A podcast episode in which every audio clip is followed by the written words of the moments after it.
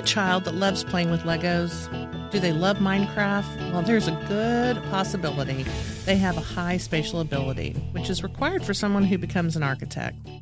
We're fortunate to have Robyn Popa as our guest. Robyn has worked for Pfluger Architect, the San Antonio office, since 2006. Her experience includes master planning, facility assessments, programming design, production, and construction administration. Her recent experiences include projects for five of the largest ISDs within our local area.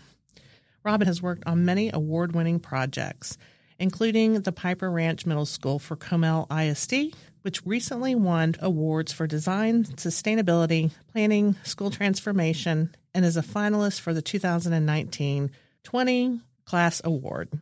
So, Robyn, thank you so much for saying yes to me. I um I know Robyn through um, one of the advisory boards that we serve on together in the school district, and have seen her expertise because her firm is part of a partnership with many many districts, as I talked about in my opener. They're she, they're very well respected. I like she's also a female architect, so that's always inspiring for the STEM uh, field for young girls. And so I wanted to invite her because, as all of you know, I have my clients do informational interviews with people in career fields they're considering. Sometimes it's hard to find someone, and I invited her in because I love how she got into her field um, it's hilarious, and I think something that will resonate um, with many young adults. So, welcome, Robyn. Thank you. Thank you for having me. So, tell me a little bit about your career story. Obviously, that's why we're here. Um, so, I'm I'm curious how you got into your field and where you are today. Okay. That's a that's a really big intro. So got the the bar set high for me there. But um, I have always just been interested in design and building and drawing and the arts. Um, all ever since I can remember from being very little and growing up. Um, but when I was in high school was right around the time that all of the medical shows started coming out on TV. So ER, Chicago Hope. Um, so that was very influential as far as like seeing uh, like a constant bombard of that type of media. Um, my parents are also in the medical field. So my mom was a nurse and my dad's a pharmacist. So it was seemingly all encompassing. And it just seemed natural at the time. Well, that's what I should do. I should be something in medicine.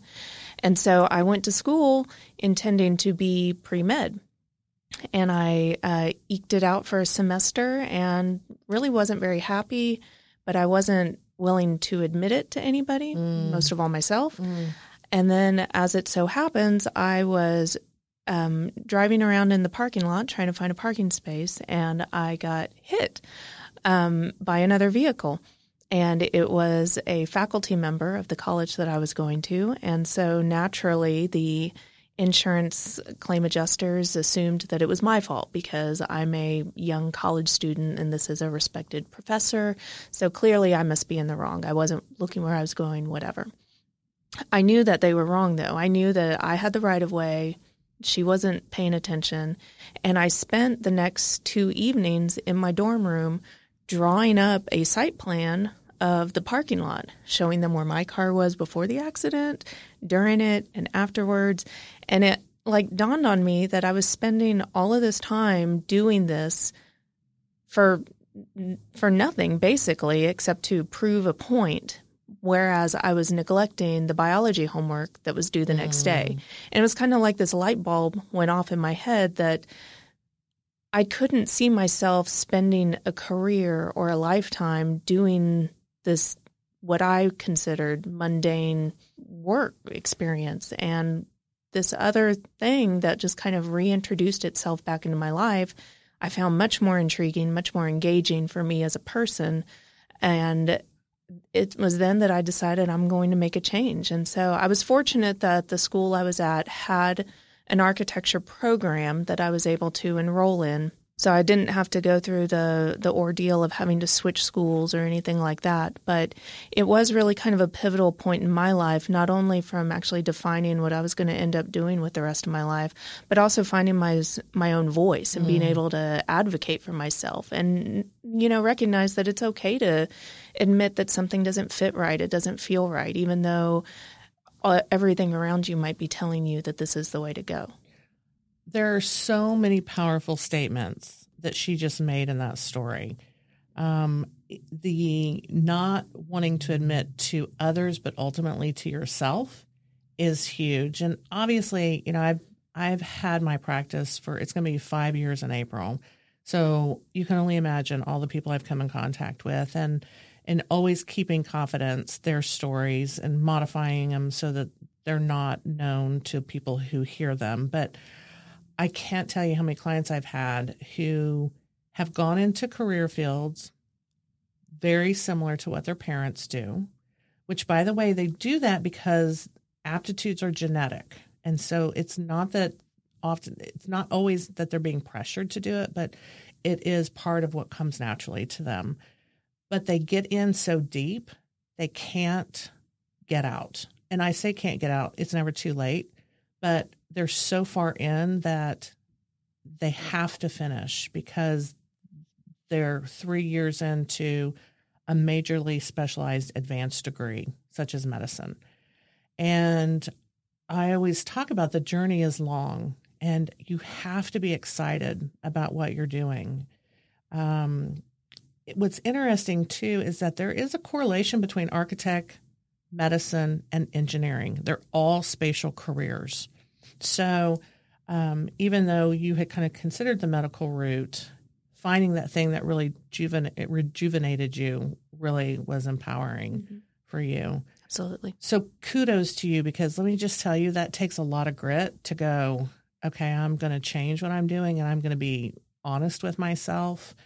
Um, I hate when I work with clients who have gotten them so themselves so far into it that they hate they're getting ready to graduate in a degree they never want to do. And so, I mean, that's that's a lot of a lot of pressure. Well, and I think what was surprising to me is I really dreaded making the phone call back home mm. to tell my parents what I had decided or, you know, this epiphany that I had had. Because I really was, you know, apprehensive about their reaction that they were going to be upset with me or um, see this change as you know, an indicator of indecision and just not being able to be kind of a decisive, forward thinking person. And it was really surprising to me that when I did make that phone call, they were totally supportive mm-hmm. of me.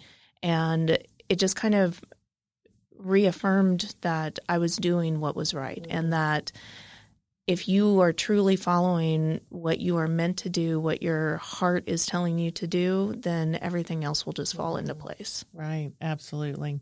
So you got your master's degree in architect, and then tell me what happened after graduation. So um, I went to school in St. Louis, Missouri, and so that was a big change for me because I did my undergraduate work here in Texas. I went to Baylor, and then I went up to St. Louis for my master's degree, and that was the furthest I'd ever lived away from home. Why did you select that school? Well, um, when I decided to change my major when I was at Baylor, the architecture program that they had at the time, which unfortunately they don't offer anymore, mm. but it was a called a cooperative program with this institution. So I did three years of undergraduate work in Waco, and then I finished my senior year up in St. Louis, and then I was pending grades and a final um, critique of my projects, I would be offered um, to continue on in the master's program there. So it was a prearranged um, agreement that these two universities had with each other. And was it a one year master or two year? It was actually a three and a half year, wow. so including the the senior year. Okay. Um, so I actually really kind of lucked out in being kind of at the right place at the right time when I decided to make this change. Um, but that took me up to St. Louis, which was the furthest I had ever lived away from home. And um, it was when I was in grad school, my mom actually passed away. Mm. And she passed away the summer in between um, my second to last year and my last year. And so I finished out school up there. But ultimately, I was I felt like I needed to come back home. And so I ended up graduating and moving back home. And I actually really struggled to find a job. Mm-hmm. I, I graduated in 2003. It wasn't a terribly great time for architects, but it was also what what I never realized was how much the industry is about networking mm. and people that you know. And if you go to school in a region that you intend to work in, it's a lot easier to make those connections. Right. Because a professor knows this other person who works at this company, and you know everybody kind of knows everybody else. I was moving in back home, but I was I had made all of those connections up in St. Louis, so it was really hard for me to kind of get into the front door, so to speak. Mm-hmm. And that to me, I think, was another pivotal point in my life because I had, up until then, had everything relatively, it, everything came to me pretty easily. I never really had to work terribly hard to achieve something. That's not to say I didn't do a lot of hard work, mm-hmm. but I found when I did hard work, the opportunities were there. This is the one time that I really struggled with trying to be successful in what I was trying to do. And it wasn't for a lack of trying, it was just that it was the combination of just not a great economy at the time. And then I didn't know the right people to open the doors. Um, and so that's one of the things that I really uh, try to talk to anybody who comes to our office or um, comes to me for advice is you can never network, not network enough Right. because you never know who's going to know somebody else and that connection can open a door for you whether it's here in town or you know across the country and not having the foresight to realize that that sort of leverage is what I was going to need to eventually get into the workforce I think was a real stumbling block at the beginning for me You know, and it's one thing I talk about with my clients um, a couple of things. One, you know, I always say when you're starting to look at schools, although I don't get students into schools, I'm not an independent education consultant. I, I lovingly and affectionately say I don't care where you go to school. To me, that doesn't matter. Um, that they you need to have the degree for what you want to do, but do they have a formalized internship program? Is always an important question. And what is the destination rate? So the percentage of students and what amount of time are employed in their field, the military, or graduate school. And oftentimes we don't think about it. We go to a school, but are we going to stay in that town? And that is a really important point because 90% of all jobs are obtained through somebody you know. So think about that. I mean, you if you're applying online, you're doing it the hardest way possible. And so if you're going to go to school in one location and then you're not going to get out and work there, you, perfectly articulated how challenging that is. And it was quite, it wasn't um, on purpose that I went to school somewhere else and then moved back home. If I hadn't had this life change happen, I would have stayed up there. I was perfectly happy up there. I, you know, I had a, I had built a life up there, but um, ultimately I felt like family was more Yeah. important and came home and then just had to realize that it was a it was a harder road for me to find a job. I went probably about four months after graduating before I actually got a job. I ended up staying there for about two years, um, and then started looking elsewhere just to, to find a work experience that was more uh, rewarding for me and that was a better fit for me. Um, this, I think, was also one of it was part of how I grew up myself and started to learn to f- have my own voice. That first job I had wasn't exactly the right fit for me, but it's not like I had just opportunities raining Right. down from the ceiling. So I had to take what I was given and make do. But it wasn't the right fit for me. The work environment wasn't great, but I just kind of mustered along. And it wasn't until about two years later that I finally said, you know what? I deserve more. Mm. I deserve to be challenged in a way that I know I can be challenged and I can contribute more to both my industry, my profession, and just the, you know the actual projects I work on. And so I ended up being at the finding through a friend, you know, networking, um, a job opportunity here in San Antonio, and I went and interviewed for it and got the job. And it, it's it's strange because I did have to struggle to establish myself here in town and then to ultimately find employment and then to make a change on the employment. But as it turns out, I met my husband at that job. So um, you can say it worked out. Well, I think a struggle is an important part of the process. I think it gives you perspective and it gives you grace. And, um, you know, for somebody who has um, kind of following the steps and everything has gone the way it's supposed to. I love that you're being so vulnerable and talking about that because it is the reality. Students get out of school and then they can't find a job for whatever reason. That can take a real toll um, on your ego. And getting that first job is just, I, sometimes I'm like, just get your first job. Get, you know, a stabilized foot in the door, show that you can be there. And you were there for two years. That's huge. Um, our millennials are kind of jumping between eight to 18 months. Mm-hmm they're they're not staying, and so showing that commitment is huge. And ultimately, I mean, look now. I mean, you're incredibly well regarded in our San Antonio community, and I think that's just the gift of of going through those experiences. So, tell me what a day in a life looks like for an architect. And of course, That's, it's not the same every day, right? that, if if only it were that easy to answer. um, it, well, in a nutshell, it's nothing like what I thought it would be during school. Hmm. Um, architecture today is less and le- is becoming less and less more about actually doing design work, and a lot of it is more about interpersonal relationships and right. communicating with your clients and developing those um, camaraderies and um, relationships. I keep coming back to that word because it that ultimately is what it's all about.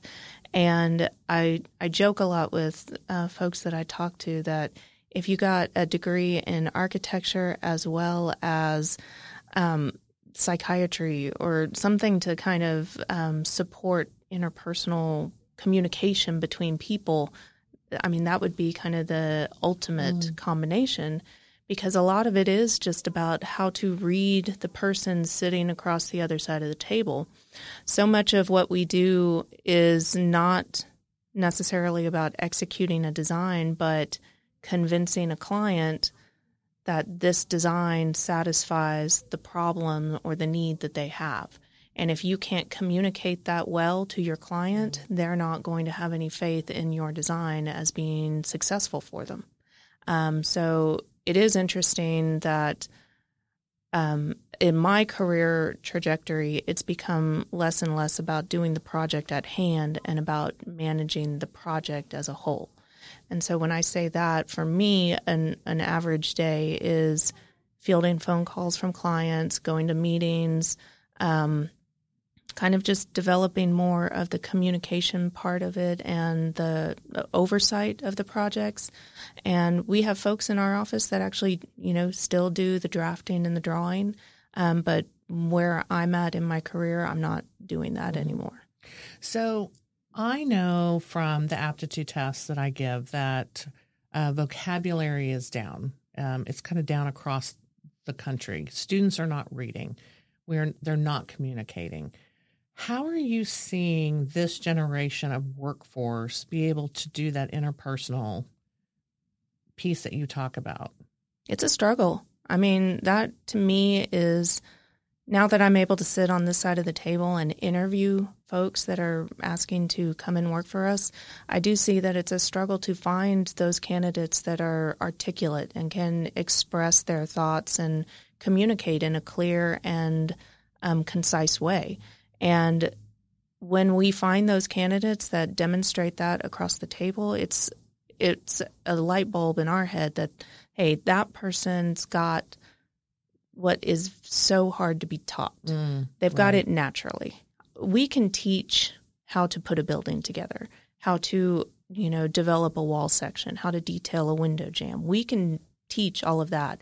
It is so much harder to teach how to present yourself in front of a client, whether it be one person or I do a lot of school board presentations. So I'm up in a room that's got, you know, eight people on a dais looking at me and then possibly a hundred people behind me all listening to what I'm having to say.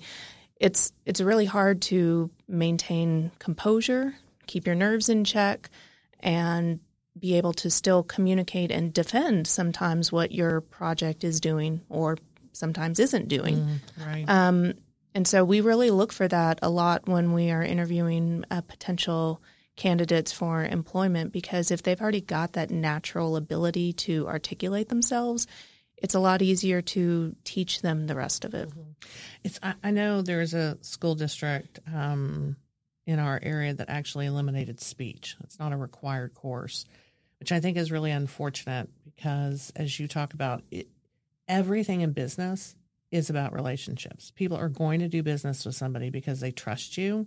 You can develop an authentic um, connection, and not being able to do that um, is really detrimental to you and to a company. Yeah, absolutely.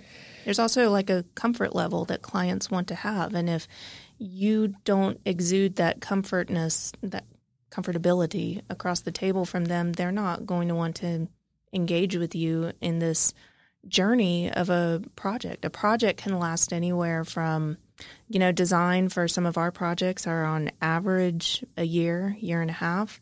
And then you've got another, let's say, two years of construction. So you're looking at, you know, multi year relationships with clients on one project. And to have to sit in a room with somebody who just gives off a sense of nervousness or uncomfortability nobody's going to want to do that on a multi-million dollar project. Well, that too. you want the confidence. you want confidence when you're dealing with that. Yes. That's great. So, in high school, when students are considering this career field, um, what would you recommend? What courses would you recommend that they take to get exposure to it? Um, a lot of high schools still offer drafting. So, I would encourage uh, folks to get in there and see what a drafting course is like. There's also anything that you use your hands with to kind of manipulate a medium to express what is going on in your head. Um, I I really enjoyed all of my art classes mm. when I was in high school and um, in college because it it gives you the ability to kind of form what's what's being thought of in your head in a physical expression. Mm-hmm. And that's really kind of what architecture is. It's just in the built form in an inhabitable space it's really interesting because there's a theory, Holland's Codes, which gives um, language to things that people are interested in. There are six different codes. And invariably, when I have someone who's artistic, they love art, they their second code is investigative, which is solving a problem. Typically, my engineers, my architects, medicine, scientists. And 95% of the time, I always have the I in the A or the A in the I, the art of science. And so it's it's fascinating when you think about okay, the drawing piece, you know, is an, another way the art aspect of actually being part of the architect. Um, I will tell you one of very very first clients I ever worked with. Um, he was in Maryland and trying to figure out what he was going to do, and it came out architect. And his mother messaged me I don't know, maybe the next day, day after, and he had gone back into his room, and what was all over his wall was were designs of buildings that he had drawn, and it never, he never, nobody had drawn the drawn the correlation. Oh. And that's what he's studying and is so happy. So paying attention to these little things. I know um, I talked about in the intro Legos when I'm in schools, um, the, as I try and explain some aptitudes like what is that word what does it mean i'll say how many of you play with legos the majority of the hands will normally go up a lot of them you know how many of you play minecraft a lot of them soccer will come up so as we were talking and i asked um, Robyn, I was like, "So did you play Legos when you were little?" And tell me and, your answer. Uh, my answer is I still do. my uh, my kids and I um, really enjoy playing Legos. So um, they're at that great age. They're five and seven, so they're really they still want to hang out with mom and mm-hmm. dad. And one of the things that we really enjoy is dumping out all the legos on the floor and let's see what we can build. I mean i remember i have a lot of memories of myself growing up and um, developing these elaborate uh, houses and structures out of Legos. And, you know, there's a storyline that goes along with it because the little Lego person has a day and this is the kitchen and this is what they're making. And, you know, this, this imaginative child play, which I think is so important, mm. is something that is really getting lost in today's kids. And it makes right. me actually kind of very sad for my kids as they're growing up and um, that it's a reality that they're not going they potentially are not going to be able to have that free time to be able to have that imaginative play. And so we try pretty consciously to you know, limit screen time, but also to just give open blocks of time where just play, do Right. something. No rules. No rules, No no, structure, Yep. just do it. And I think that's really important for number one, for kids to have a release. You know, there's a Mhm. lot of pressure that kids have nowadays that I certainly didn't grow up with. And, you know, I, I kind of think back, what would it be like if I was in high school today? And I'm, you know, I'm petrified of that thought. Um, I'm so glad I'm not, but, Mm. um, but I have kids that are going to be, and so I think I have to really be cognizant of the fact that not all of their time can be structured and scheduled out, and they need some time to just be a kid. Mhm. So, Right. And research proves that how critical free play is. Yep. Um, one thing I always like to talk about is salaries, right? That's why we go to college to get a sustainable career and hopefully not have debt or have a career that we can pay back debt. And I always want clients going into or considering, um, obviously it's their choice, but I want them to look at the growth. Um, how fast is a career growing? So with architect, it's funny. It's actually um, it's growing faster. It's it's kind of a gold star, and it's green, meaning that typically it uh, is environmentally friendly, which a lot of my clients, my young adults, care about. Um, currently, we have in the U.S. Um, projected growth of twelve thousand um, jobs that are expected um, every year to be filled, and in Texas, it's a thousand jobs. So um, they start out in around 48,000 for the US and 47,000 for Texas. The average range is around 80,000, with the mid in Texas around 86,000. And then the high within the US is 138,000. And then in Texas, we're so blessed, um, 158,000 is the high. So great growth, especially when a majority of the people who are architects, actually 56% hold bachelor's degrees. Sometimes we think advanced degrees are required for engineering and architect fields, and often that's not the case. And there's about 19% who actually have master's degrees. well, what I will say on that is that, um, at least in the state of Texas, the um, the process to get registered and to officially call yourself an architect is um, it's pretty laborious. So there's a lot of um, folks out there who may have a um, a design background or a design interest, and but they don't have either the schooling or the internship or the exams under their belt, and you have to have kind of all three to in order to officially call yourself an architect.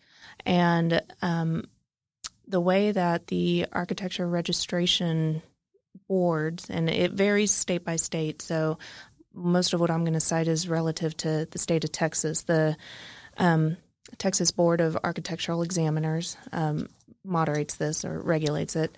Um, you have to have a degree that's been certified by the National um, Architectural Accreditation Board, and you can go on their website and search for either a specific school if you've got a school in mind or a state. Perhaps you're not wanting to go to school in Texas, but I would encourage anybody who's got an interest in pursuing architecture post high school to go on there and look for schools that have these accredited programs because those programs are going to be recognized by the state in which they are going to want to pursue licensure. Um, the other thing that uh, architects are required to do is a certain number of hours of an internship program. And that internship program um, is divided into various different categories. Kind of um, the overarching job of being an architect from design to um, budgeting, construction administration, programming, things of that nature. You have to hit a certain number of hours in each one of those categories. And then finally, you have to sit for an exam and you have to pass the exam. And I think nowadays it's five exams. It's either five or seven. I think they just um, changed the process. Um, when I took it, it was nine exams. Um, and you have to pass all of them at different times. You take each one individually. You don't sit for one day and take all of them. Um, it's just, it's a very um, methodical process. And so I think what we're finding nowadays is that more and more architects are having advanced degrees mm-hmm. because a lot of them myself included. I'm I'm one of those folks. The undergraduate program that I went to wasn't accredited through this board. So when you go to and that's not to say that you can't do that. I have a lot of friends who are currently architects who have undergraduate degrees in something that has nothing to do with architecture, business, art, whatever, English. Let me back up and say that if you get an undergraduate degree that isn't accredited, you have to get a master's degree that's accredited. That kind of is what is providing that solid foundation of an architectural education. There are programs within the state of Texas that offer accredited bachelor degrees. And so, what I would encourage anybody who is dead set on being an architect, they know that that's what they want to do. They've kind of vetted out all of this potential self doubt or uh, possibility of wanting to pursue another line of uh, pathway to go on there and research those schools and figure out which one of those is the best fit for them because that's going to streamline the process to actually becoming a registered architect. And it'll be all in our programming notes, but that's naab.org to find accredited schools. So that's a, a really important piece of the puzzle because you want to go to school and make sure that it's a program that you can actually go out and and work in. Or that you're not having to add more time mm-hmm. to pursuing another degree because more time is more money. Right. You know, the other thing I would say, and I've found this more and more the reality now that I'm in the workforce and being where I'm at in my company and my career, is that the name of the school doesn't really matter. Mm-hmm. Um, a lot of it is your work experience. So for um, students that are just graduating college, having some sort of an internship to put on a resume is, I think, super critical mm-hmm. because for your average architectural company, they want folks who are going to come in and be able to jump immediately in the deep water and contribute towards the work that we're doing. Nobody ever really goes out to hire people when you're in a slow period. Mm. A lot of it is when you have demand and you need more people. So you need more productive people. Mm-hmm. And so having the ability to demonstrate that you have knowledge of how an office works, of how a project goes together, you're able to work on a team.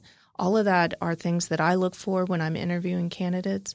That's not to say that somebody who's fresh out of school and doesn't have any work experience doesn't have um, potentially the right um, mix of traits to be a productive or contributing member of our firm, but it's going to take us a little bit longer to teach them how to become part of that production team, whereas the person who's already had some work experience kind of is already going to know how teams work together. Mm-hmm. And do you hire interns?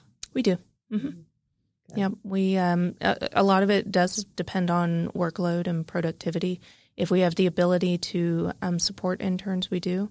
Um, my company, we do um, the majority of our work is in educational architecture. So aside from just building building or designing buildings and um, the physical aspect of architecture, there's a very social um, obligation that we feel towards contributing back to our community. And one of the things that is fundamental to the growth of community is their education and their school system. And so we really believe that it's important that your school environment is the best that it can be. I mean, I'm sure you know this, but there's tons of research out there that your school environment, your physical environment has as much to do with your aptitude to engage and retain stuff that you learn in school than anything else. Mm-hmm. Yeah, absolutely. Well, as we kind of come to the end, I always like to end on kind of three words or, or three thoughts yeah, of wisdom. Three phrases, not three words. phrases. I was saying, do you have your three three words of wisdom? She's like, well, they're actual phrases. I'm like, okay, that's my literal person. so tell me, tell me what you came up with. All right. Well, my first one was, um, it's okay to not know. It's okay mm-hmm. to not know where you're going. It's okay to not know the answer. It's okay to just not know. Mm-hmm. And the that was something that I struggled with a lot because I felt like I always had to know. I had to have the answer when the question was asked. It's okay to not know it sometimes. But what I will say is if you don't know it, you have an obligation to find out the answer. Mm-hmm. It's not okay to just not know and say, "Oh well." You it it, it goes into your continuing education as a person. If you don't know something, find the answer out. But don't don't try to pretend you don't know when you don't know. It's so funny because Ellie Maxwell, who was our previous guest, that was her number one word of wisdom. Oh, was it? the exact same thing. that's great. And you two don't know each other, so that's even more awesome. that's funny. My second one was um, don't ever apologize for being yourself. Mm, I love that.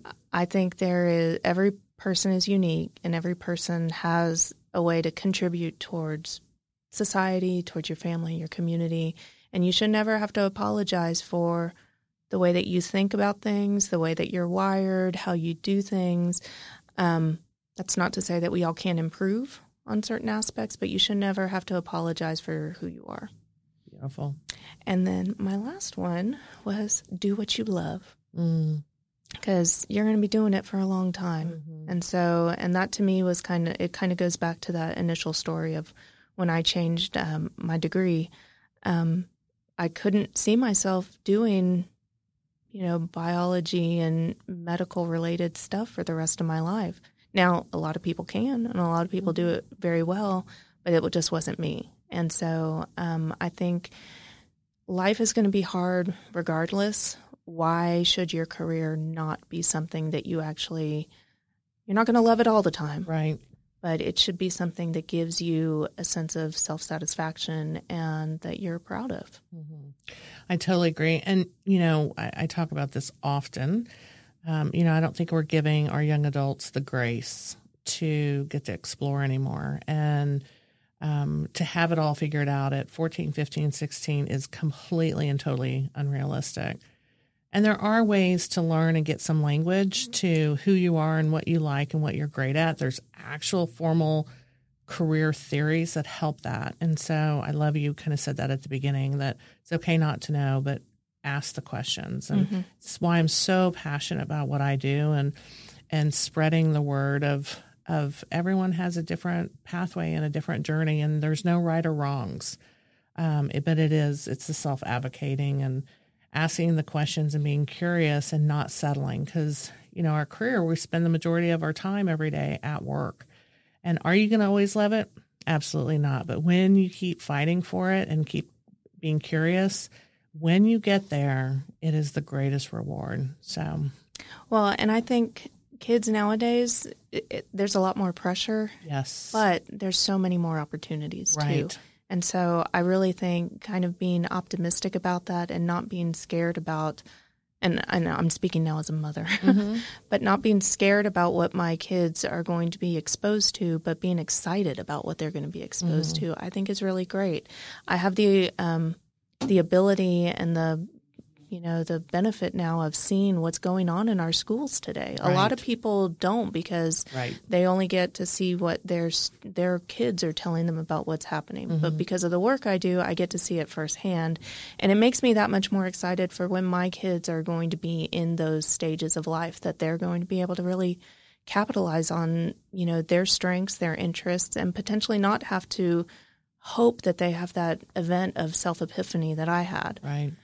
So, um, yeah, I think it's it's a really pivotal time nowadays for kids, and um, I feel like I didn't talk a lot about architecture in this mm-hmm. podcast, mm-hmm. um, but you know, the other thing that I would say, and I know you only said three words or phrases, but if I were to say a fourth, because I I was just thinking about it now, but a lot of times when I talk to students or um, folks in mentor programs, I you know I I always say you have to advocate for yourself Nobody's going to speak mm-hmm. loud, more loudly for you than yourself. Right. And if you don't have that self confidence to demand what is right for you as a person or to say, I can contribute more, I can do more, I can be more, then um, nobody else is going to do that for you. Yeah, you're absolutely right. And it's it's part of becoming an adult. Right. It's part of raising your children from being a child to being an adult. Um, and that's that's the ultimate goal. And and I it's course selection time right now. And we sat down with our daughter last night, and she's going to be a senior next year. I can't even believe it. and she was like, you know, mom, you know, she took a bunch of classes so she'd have off periods. And she was like, you know, I really want to take astronomy. And I'm like, she's much more the earth, the ocean kind of person. I'm like, well, you haven't really talked about the stars and the planets. She's like, oh, but I'm just fascinated. I said, then take it. She was like, well, what about psychology? You know, I'm really curious about how things work and why people think. And I said, then take it. I mean, that take courses that you want to talk about when Expose the class yourself. is over. Mm-hmm. Yes. You never know where the path is going to lead. And all of those little opportunities really gives you insight into something that you didn't even maybe know was there. So, Well, the course that benefited me the most in high school, will you believe it, is typing. it was an elective. I had to fill a spot, and there weren't that many classes that had seats available, and typing was it. And my God, it's paid back I dividends. know. I know. Well, thank you, Robyn, so much. I Yeah, really. I really appreciate you taking time and saying yes to come and, and speak to everyone. And um, um, the notes will be up on the podcast, so I will put some of the URLs on there. And uh, if Robyn's gracious to give us her email address, I know that she, she would be happy to answer questions. And um, continue to sign up and listen. We will be releasing new two new podcasts every month. Um, we're excited about that. We're having great feedback. We have more people saying yes than ever before. We have a CEO of an oil and gas company who's going to be here next month and just continuing to add really great individuals who are willing to share their story. So you can learn more at readerconsulting.com and hope everyone has a great week and you proceed with confidence. Thank you for listening to What's Your Career Story. If you'd like early access to episodes, you can join us at what'syourcareerstory.com. If you'd like to learn about career paths, sign up for our monthly newsletter, which is also available at what'syourcareerstory.com.